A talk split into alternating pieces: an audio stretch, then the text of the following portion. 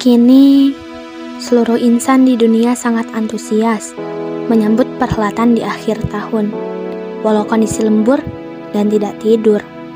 Mereka rela hanya untuk mengucapkan selamat tahun baru dan menikmati kembang api di langit yang tak biru.